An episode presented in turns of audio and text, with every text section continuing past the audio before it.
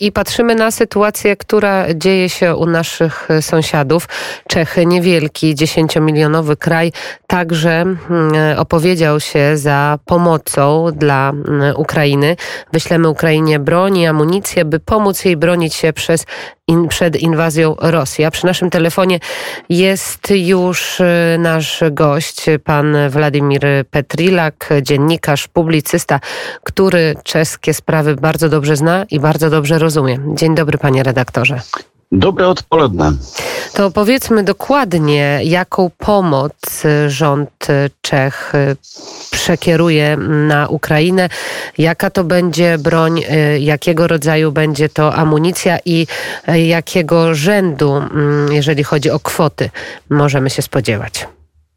Już na Ukrainie z tego, jak informuje rząd, powinny być dwa pociągi pełne amunicji. Pierwszy to ten jeszcze ta, ten dar Republiki Czeskiej, gdy chodzi o amunicję artyleryjską, który był deklarowany jeszcze przed wojną, ale tam ten pociąg jakoś ugrzęzł i ministerstwo tłumaczyło się, że Ukraina sobie nie odebrała, ale potem zorganizowano ten transport i dotarł.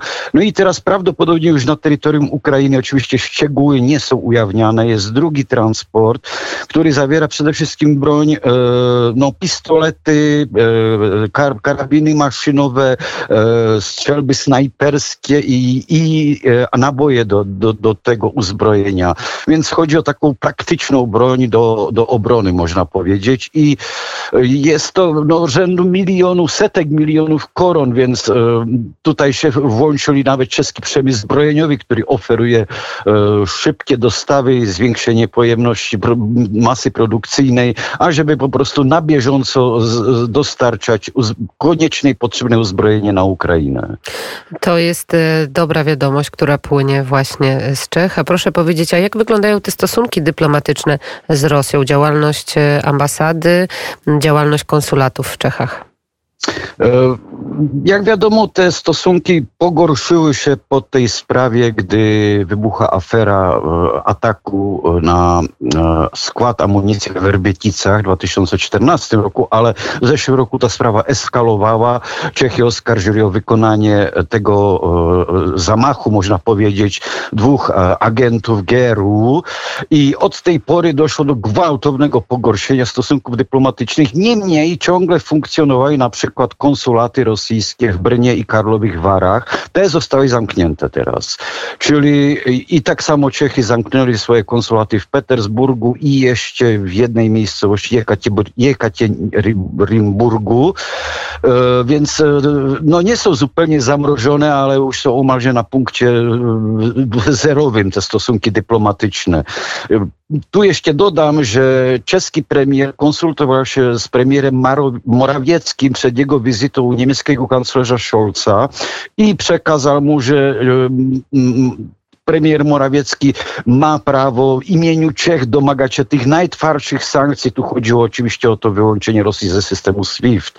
Więc e, premier Fiala, Czech, e, jakby poprosił premiera Morawieckiego, żeby i w jego imieniu domagał się tych sankcji w tym hard, e, hard wydaniu.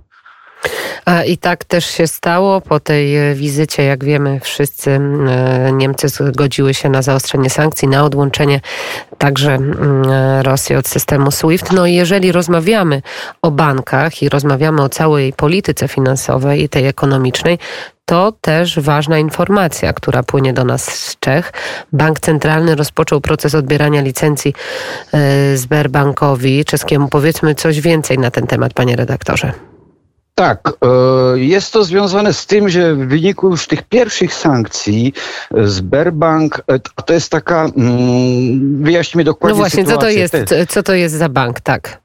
To jest bank, który działa na rynku czeskim od 1993 roku. Najpierw istniał do 14 roku jako Volksbank, jako bank austriacki niby i, i faktycznie jakby jego władze nadrzędne są w Wiedniu. Ale jest to bank, który jest posiadany właściwie z 50% przez Rosję i resztę mają udziałowcy i, i przez rosyjskie e, organy finansowe państwowe. i ta jego spółka, córka z Wiednia ma swoją kolejną spółkę, córkę w Czechach i ten bank no, jest stosunkowo dużym bankiem, bo ma 25 filii i 120 tysięcy klientów. No i wraz z tymi pierwszymi sankcjami w banku tym rozpoczęły się już w piątek gigantyczne problemy.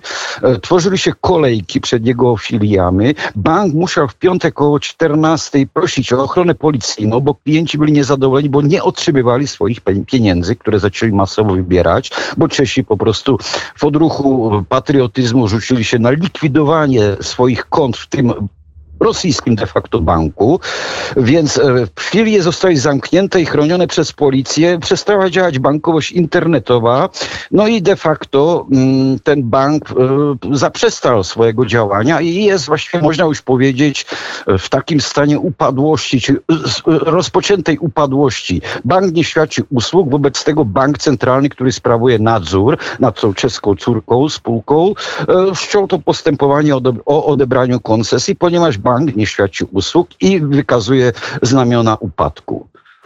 To jest, to jest ta informacja związana z bankowością, a jeżeli spojrzymy na e, inne mm, e, obszary gospodarki, panie redaktorze, gdzie zaangażowana jest Rosja czy rosyjskie firmy, też widać taki opór obywateli Czech przeciwko e, inwazji na Ukrainę. W, w jakichś innych sektorach gospodarki to widzimy? Tu nie wiem, nie jestem w stanie odpowiedzieć szczegółowo na to pytanie, ale w ogóle Czesi we swojej większości no, są proukraińscy, można powiedzieć. I jest po prostu no, jednoznaczny zryw. Taki była wczoraj w Pradze wielka demonstracja na placu Wacowa, który był pełen e, poparcia dla Ukrainy. Czechy tak samo jak Polska odmawiają grania z rosyjską reprezentacją piłkarską, więc tam ta postawa jest jednoznaczna w parlamencie politycznie, także wszystkie partie są właściwie. No właśnie, wyprzedził pan, moje, wyprzedził pan moje pytanie, czy rząd i opozycja mówią jednym głosem w sprawie tego konfliktu? Absolutnie poza jednym, jedynym wyjątkiem, tym jest Tomio Okamura, przewodniczący jednej z partii opozycyjnych, który tam ma jakieś swoje obiekcje, swoje poglądy, ale jego partia jako taka wyraziła się po stronie Ukrainy. Były premier Babisz a jednoznacznie chwali postawę czeskiego rządu, która należy do tych najbardziej w cudzysłowie jastrzębich w Europie, więc tutaj no, jest jedność, można powiedzieć. Nie ma żadnych e,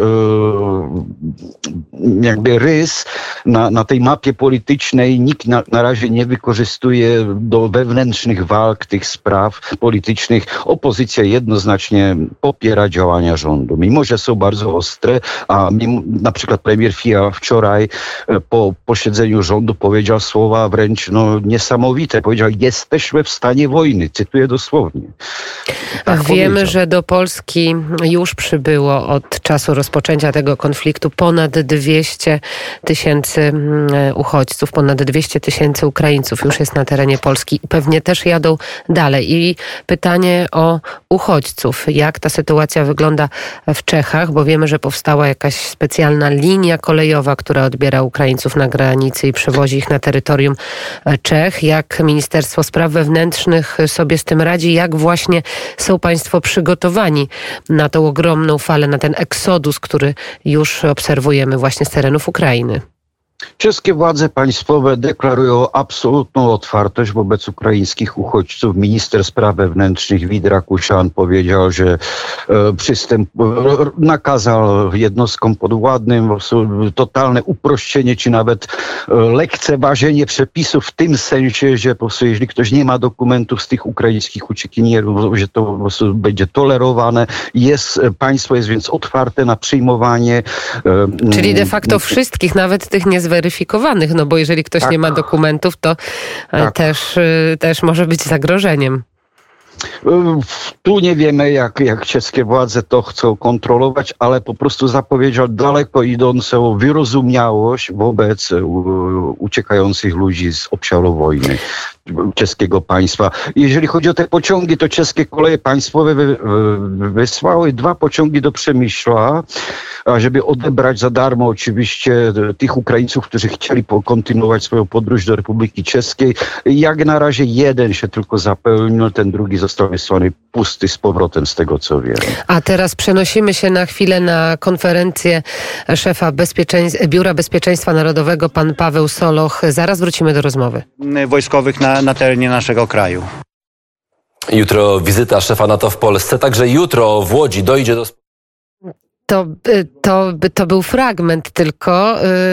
My wracamy do rozmowy z panem redaktorem Władimirem Petrilakiem. Tak powiedział pan o pociągach, które są przygotowane, a co z miejscami, gdzie rząd planuje ulokować tych uchodźców, bo nawet pojawiły się takie informacje właśnie związane z, ze Stadionem Narodowym, czy z, z takimi miejscami dosyć niekonwencjonalnymi, powiedziałabym.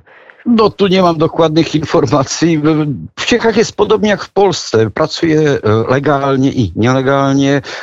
W Pradze i nie tylko w różnych firmach budowlanych po całych Czechach jest rozsianych, czy dentystów, czy innych No właśnie, jaka jest społeczność e, ukraińska e, dzisiaj w Czechach? Dosyć liczna. No, nieoficjalne dane mówią, że ponad 100 tysięcy Ukraińców może być w Czechach. E, oficjalne dane są oczywiście niższe, no ale bądźmy realistami, więc e, a ukraińska ludność w Czechach też się dosyć dobrze asymiluje i znajduje w tych warunkach, więc jest tam sporo Ukraińców i myślę, że tak jak w Polsce, sporo z nich może przyjąć swoich krewnych czy znajomych, e, że podejrzewam, że tam raczej nie będzie problemu, jeżeli chodzi o ulokowanie tych uchodźców. No a jeżeli taki problem się pojawi, to mnóstwo czeskich firm prywatnych, państwowych, różnych po prostu deklaruje e, daleko posunięte możliwości noclegowe, wyżywieniowe i tak dalej. No jest tam niesamowita fala solidarności, więc nie obawiałbym się tego, że Czechy sobie nie poradzą z ewentualną falą uchodźców.